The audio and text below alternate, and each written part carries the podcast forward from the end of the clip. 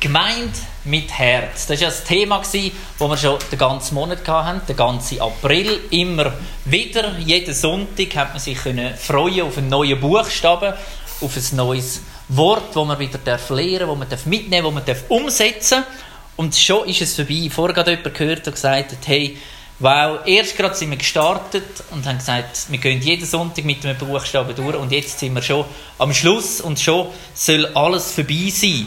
Aber was ganz wichtig ist, vielleicht da noch anzumerken, es ist nicht vorbei. Jetzt fängt es eigentlich erst an.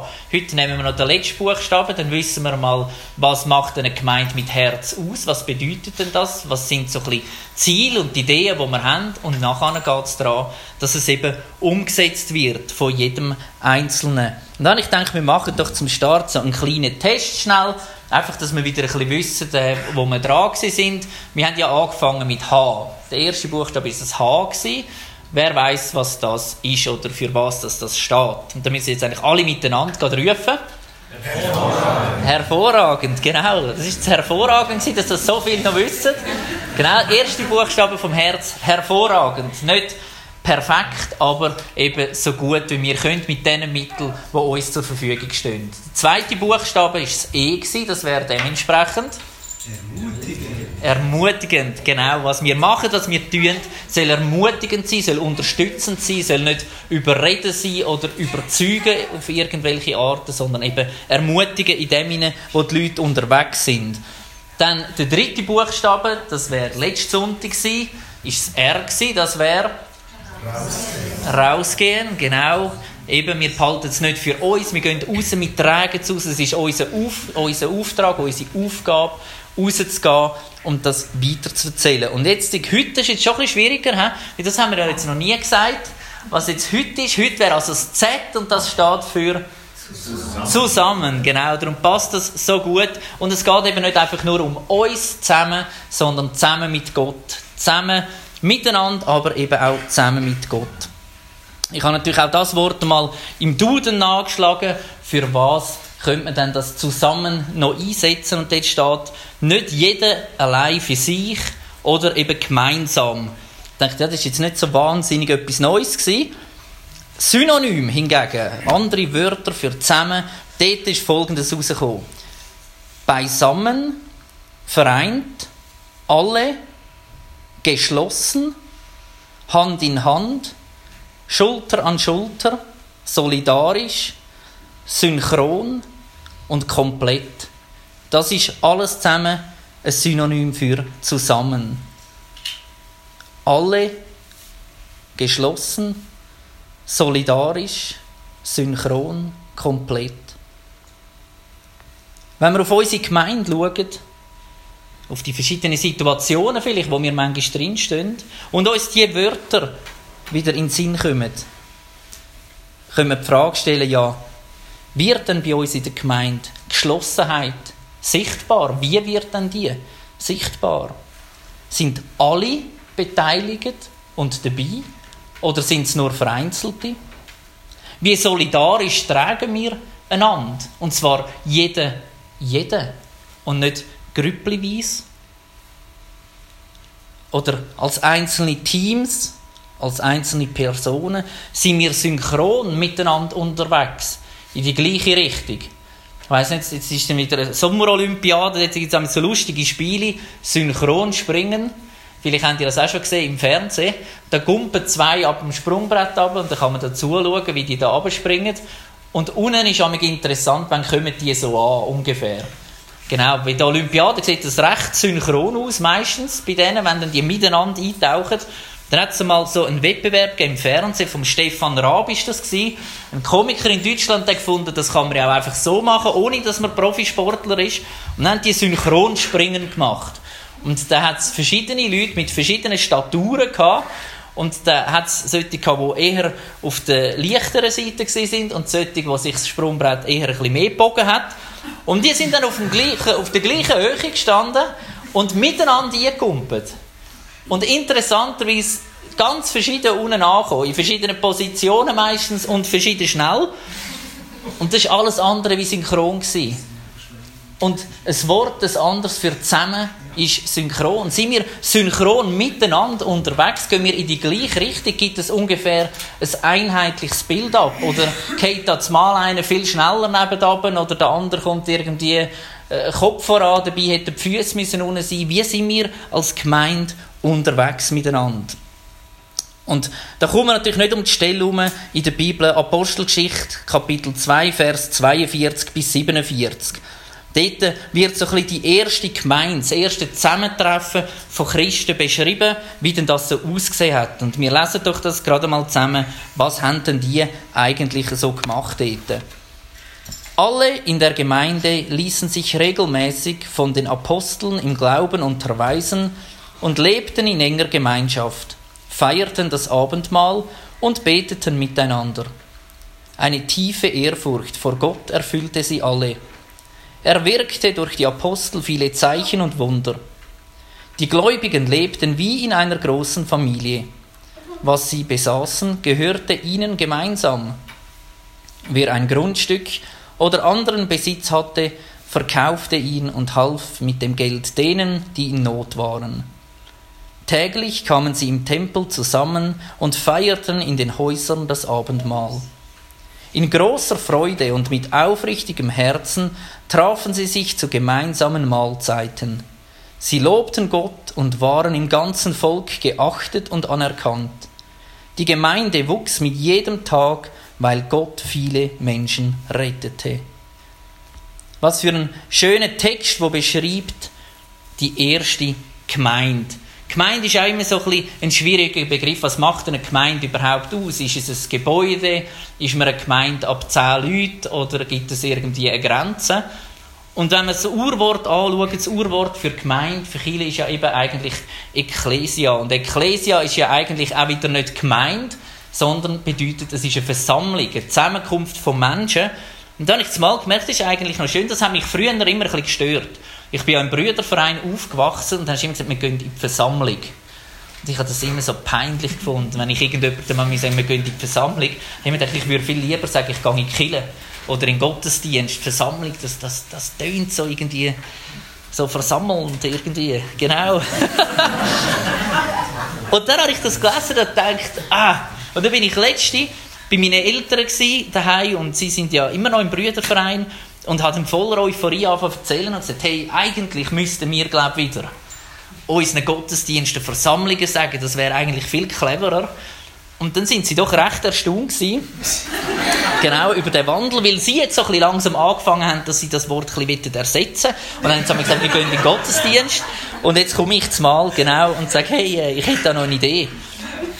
Auf jeden Fall eine Versammlung, eine Zusammenkunft von Leuten, das Zusammensein, solidarische Miteinander sein. Das ist das, was sie gelebt haben, ganz am Anfang. Und ich will vier Punkte daraus herausnehmen. Wir können vielleicht auch sagen, eine Art vier Hauswände, wo wir irgendwo als Gemeinde abbilden und das Dach nachher ist Gott, wo das alles zusammenhebt. Und wir starten mit dem ersten Punkt und der erste Punkt, das ist die Lehre. Die Lehre, die Veränderung bringt in unserem Leben. Wo wir Sachen hören, wo uns Sachen ansprechen und bewegen. Und ganz wichtig, glaube ich, ist in dem ersten Punkt Lehre. Es geht da in dieser Gemeinde, wo wir gelesen haben, in diesen Versen, nicht um eine individuelle Lehre. Sondern es geht darum, dass sie zusammengekommen sind, dass sie gehört haben von den Aposteln, von diesen Leitungspersonen und das nachher umgesetzt haben in ihrem Leben, das bewegt haben in ihrem Leben. Wir können also sagen, sie haben sich belehren lassen von diesen Menschen, die sie als Leiter gewählt haben und das hat nachher eine Veränderung bewirkt. Das hat so weit geführt, dass eben nicht nur bei ihnen Veränderung passiert ist, sondern, wie wir es gelesen haben, im ganzen Volk. Das ganze Volk, sie sind hoch angesehen gewesen, und das hat wiederum attraktiv gemacht, dass Menschen gesagt haben, hey, wir wollen auch zu euch gehören, wir wollen auch daher kommen. Schlussendlich ist es aber Gott, der die Menschen nachher berührt und verändert hat. Alle haben also das Gleiche gehört, und das hat dazu geführt, dass sie auch alle zusammen plus minus in die gleiche Richtung gelaufen sind.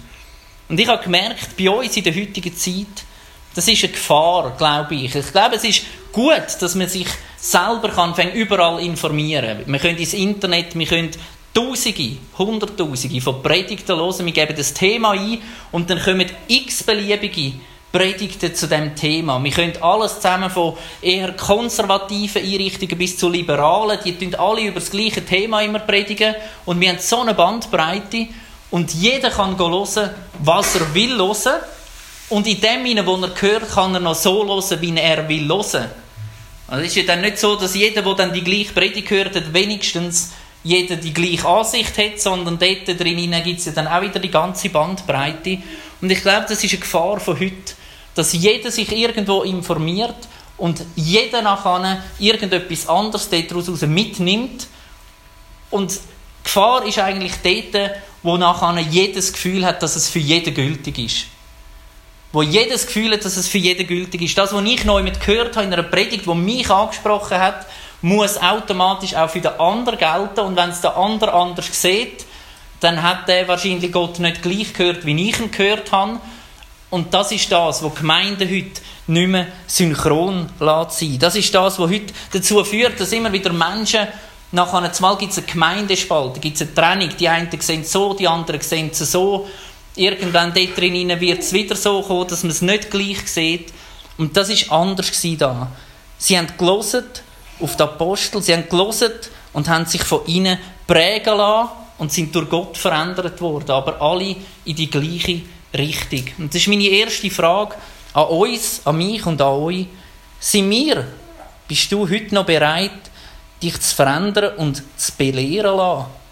Belehren ist nicht so ein schönes Wort. Gerade wenn man Schüler ist, der Lehrer, der will mich belehren, die Eltern wollen mich belehren. Alle wollen einem immer belehren und dann endlich ist man in dem Alter, wo man sich eben nicht mehr belehren lassen Und dann merkt man irgendwann, das stimmt gar nicht.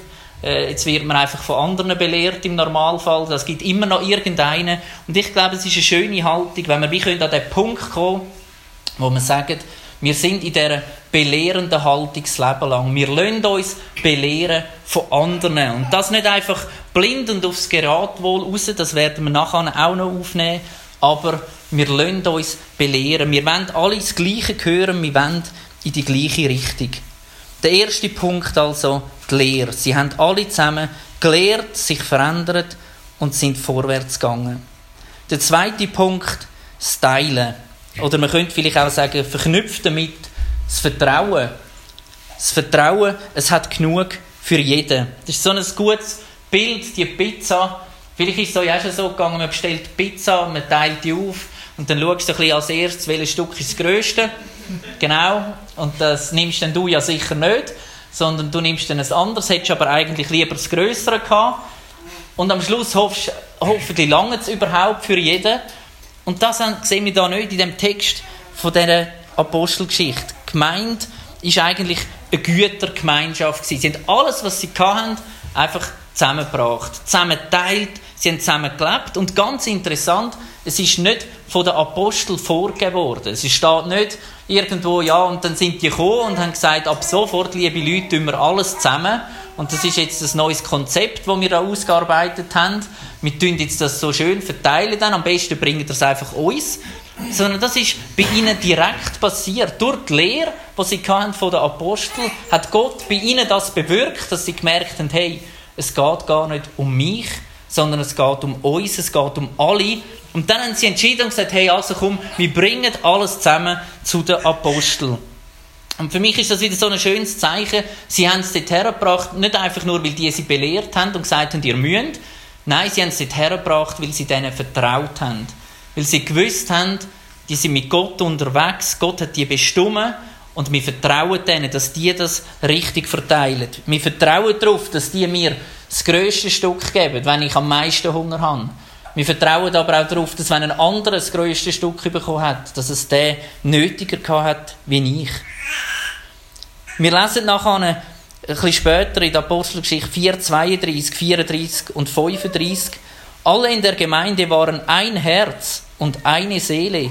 Niemand betrachtete sein Eigentum als privaten Besitz, sondern alles gehörte ihnen gemeinsam keinem in der Gemeinde, nicht wenigen, sondern keinem in der Gemeinde fehlte etwas.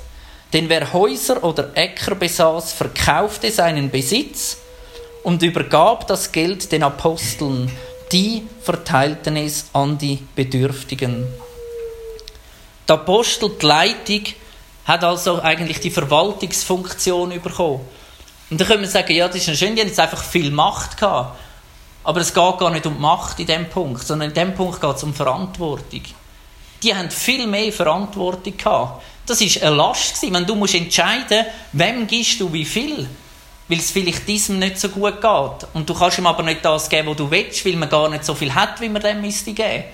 Das ist eine Verantwortung, eine Last gewesen. Das hat nichts zu tun mit Macht ausüben oder mit Sachen bevorzugen, sondern einfach die Apostel, die Leiter, hat man gewusst, die sind besonders berufen von Gott und man hat es ihnen anvertraut, mit dem Wissen, dass sie schlussendlich alles vor Gott müssen rechtfertigen müssen. Also etwas Positives. Und auch da sehe ich eine Gefahr zu heute. Egal, ob es das Geld anbelangt oder ob es Entscheidungen anbelangt, das ist eigentlich gar nicht so populär bei uns, dass man das abgibt, dass man das irgendwo Ämter übergibt. Man müssen es zwar, bei uns jetzt in unserem Rechtssystem, man gibt es den Politikern ab, aber man futtert dann gegen die, man wettert gegen die, man wählt es dann einfach nicht mehr und so weiter. Aber irgendwo abgeben und sagen, hey, die sind gewählt, die sind eingesetzt, die sind berufen für das, das will man eigentlich lieber nicht. Das Gleiche vielleicht ein Stück weit manchmal in der Gemeinde. Manchmal müssen Entscheidungen getroffen werden, die sind unpopulär die sind so überhaupt nicht lässig zum Treffen, die hat man sich auch gar nicht gesucht, sondern die sind einfach gekommen. Zumal ist das Leitungsteam mit etwas konfrontiert und man muss einfach entscheiden. Es hat niemand gefragt, ob man will oder nicht. Es hat auch niemand gefragt, ob wir jetzt das lässig finden. Es hat auch niemand gefragt, was wir dann eigentlich für Ideen gehabt hätten, bis das Problem mal da ist. Und dann müssen wir entscheiden. Dann muss die Leitung entscheiden. Man sammelt Fakten, man sammelt Stimmen, Zahlen, man sucht irgendwo eine Lösung, Gespräch und es muss eine Entscheidung gefällt werden. Und ich glaube, die Gefahr heute ist, dass jeder irgendwie mitentscheiden will. Jeder hat noch die Idee, dass er es auch noch wüsste, wie es würde gehen. Aber mit Entscheidungen ist immer auch Verantwortung verbunden. Das lesen wir da ganz stark. Und interessant ist, Verantwortung ist meistens nicht so gesucht nachher. Die Entscheidungen, die würden wir gerne mittreffen, die Verantwortungen nachher mittragen, das überlässt man dann lieber denen wieder, die ja die Verantwortung haben. Aber die haben eben auch die Entscheidung. Wir sehen also das Teilen, das Vertrauen ganz ein wichtiger Aspekt. Und die Frage auch, haben wir das Vertrauen ineinander? Dass wir wissen, hey, die machen es gut, die fragen Gott um Rat, wenn es um Entscheidungen geht. Ich habe es vorher schon erwähnt, auch der finanzielle Aspekt. Ich höre immer wieder von vielen Leuten, die sagen, weisst, ich spende lieber dort und dort, dann weiß ich, was mit meinem Geld passiert. Was ganz vergessen geht, ist, es ist nicht dein Geld. Es ist gar nicht dein Geld. Es ist Gott sein Geld, wo er dir gibt. Und er ist es, der schlussendlich entscheiden soll, wo es hergeht und nicht du. Er muss wissen, wo das Geld gebraucht wird und das den Leuten sagen. Und nicht du musst wissen, wo dein Geld gebraucht wird. Das ist eigentlich ganz einfach. Gott gibt uns Geld und sagt, gebt es mir wieder zurück. Ich schaue, dass es an den richtigen Ort kommt. Und für das haben wir Leute, die berufen sind, Leute, die mit Gott irgendwo in Kontakt sind. Sind das Missionare, das sind Gemeindeleiter, das sind ganz viele verschiedene Leute. Aber unsere Sorge muss nicht sein, wo kommt unser Geld her? Weil es ja gar nicht unser Geld ist.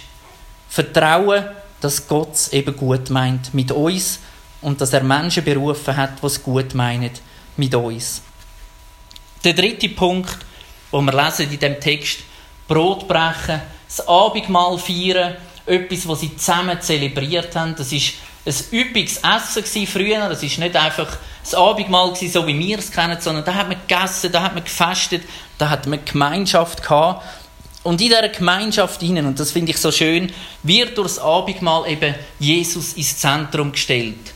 Es geht um ihn in der Gemeinde. Es geht nicht um mich. Es geht nicht um meinen Dienst. Es geht nicht um mein Lieblingslied oder mein Lieblingsvers, ob jetzt das gesungen worden ist oder nicht, sondern es geht um Jesus. Und das ist der Ausdruck, vom Abendmahl. Jesus ist im Zentrum. Und mir ist auch ganz wichtig geworden bei der Vorbereitung, Jesus ist eben im Zentrum. Er ist nicht Nummer eins auf der Prioritätsliste, sondern er ist im Zentrum. Und das macht einen riesigen Unterschied aus. Ob ich sage, Jesus steht bei mir an erster Stelle und die Familie kommt an zweiter. Oder ob ich sage, Jesus ist im Zentrum in meiner Familie. Egal wo ich bin, egal ob ich Zeit verbringe, irgendwo allein in der Gemeinde bin oder ob ich mit der Familie unterwegs bin, Jesus ist im Zentrum. Dann wird nämlich der Gottesdienst oder all die Dienste, die ich vielleicht kann, nicht mehr einfach zu einem Termin, wo noch ist in der Agenda oder eine To-Do-List, wo ich mich abhökeln und sage, okay, erste Priorität heute hat Jesus. Ich mache stille Zeit am Morgen. Die erste Priorität, das ist gut gewesen. Und jetzt kommt alles andere. Oder bei der Planung nachher von meinem Leben merke ich mal, also ich muss immer irgendwie Jesus an die erste Stelle rücken. Das geht gar nicht um das. Das Abendmahl bringt Jesus zurück ins Zentrum. In jedem Bereich. In den Finanzen, in der Familie, in der Freizeit, wenn ich mit Freunden unterwegs bin, egal wo. Jesus ist im Zentrum. Ich muss keine Priorität setzen und sagen, das ist wichtiger wie das und jetzt kommt die Familie halt zu kurz, weil Jesus ist ja erste Priorität, sondern im Sein mit der Familie, dort soll Jesus im Zentrum sein. Jesus ist immer dabei und ist nicht auf einer Priorität oder auf einer To-Do-List, sondern er ist in unserem Herz. Und ich glaube, das ist ein großer Unterschied. Und der letzte Punkt, der vierte, wo wir lesen, was die Gemeinde miteinander gemacht hat. Sie haben zusammen bettet, miteinander, sie sind eingestanden. Und ich glaube, das ist auch das, was schlussendlich eine Gemeinde unterscheidet von einem normalen Verein, in Anführungs- und Schlusszeichen. Da kommt nämlich ganz eine neue Dimension ins Spiel. Sie haben miteinander bettet und ich habe es dort ergänzt mit himmlischen Möglichkeiten gerechnet über das Normale aus, über unseren Verstand, über das, was wir können irgendwo einordnen können, wo wir können rechnen und berechnen, rechnen mit Gottes Möglichkeiten.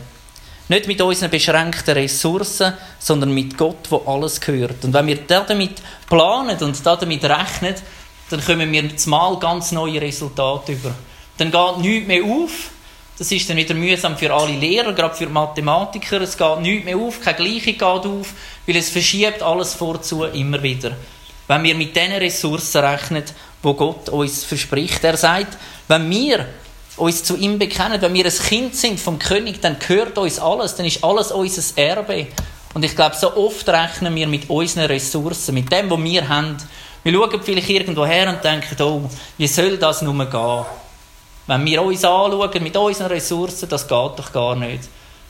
Und wir vergessen, dass im Himmel Ressourcen hat, die weit über das ausgehen, wo wir eigentlich da sind. Vier Wände hat das Haus. Lehren, teilen, das Brot brechen und beten. Die vier Wände werden zusammengehebt von Gott, vom Dach. Er steht über allem. Er ist der, der versorgt. Er ist der, der uns umgibt.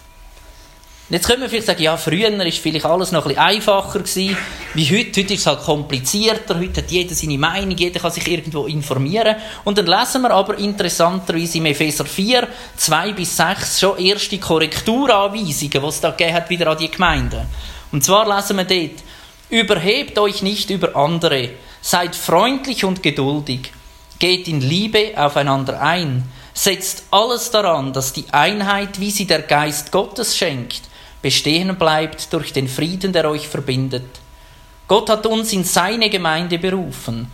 Darum sind wir ein Leib. In uns wirkt ein Geist und uns erfüllt ein und dieselbe Hoffnung.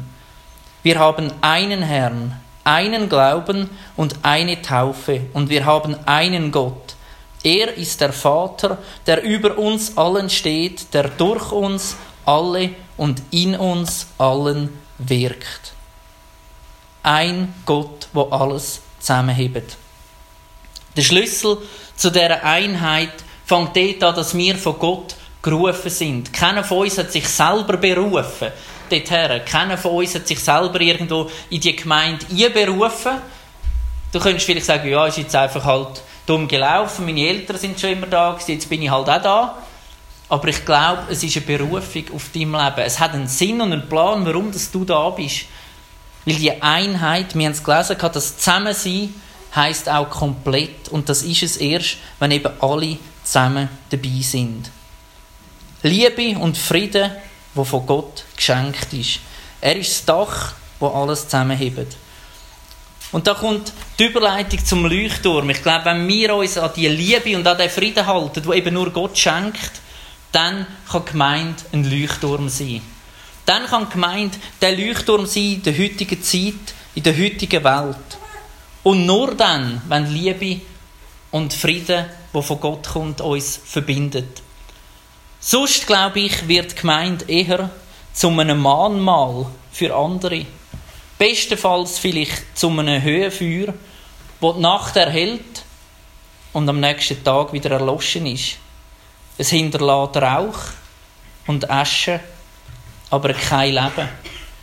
Wenn die Liebe und der Friede nicht drin sind von Gott, ist es ein Feuer, das wieder erlöscht und kein Leuchtturm, wo in den Stürmen steht und strahlt in der Nacht. In den nächsten zwei Monaten, wenn wir darum ausgiebig auf das Thema zurückschauen, vorwärts schauen, rundum schauen, wie das ein Leuchtturm macht, was heißt ein Leuchtturm sein? Was für Werte hat ein Leuchtturm? Und wie können wir das konkret als Gemeinde und auch als Einzelpersonen umsetzen? Ich will abschließen mit einem Satz. Eine Gemeinde mit Herz. Sie lebt, sie liebt und sie bringt und hebt zusammen. Amen.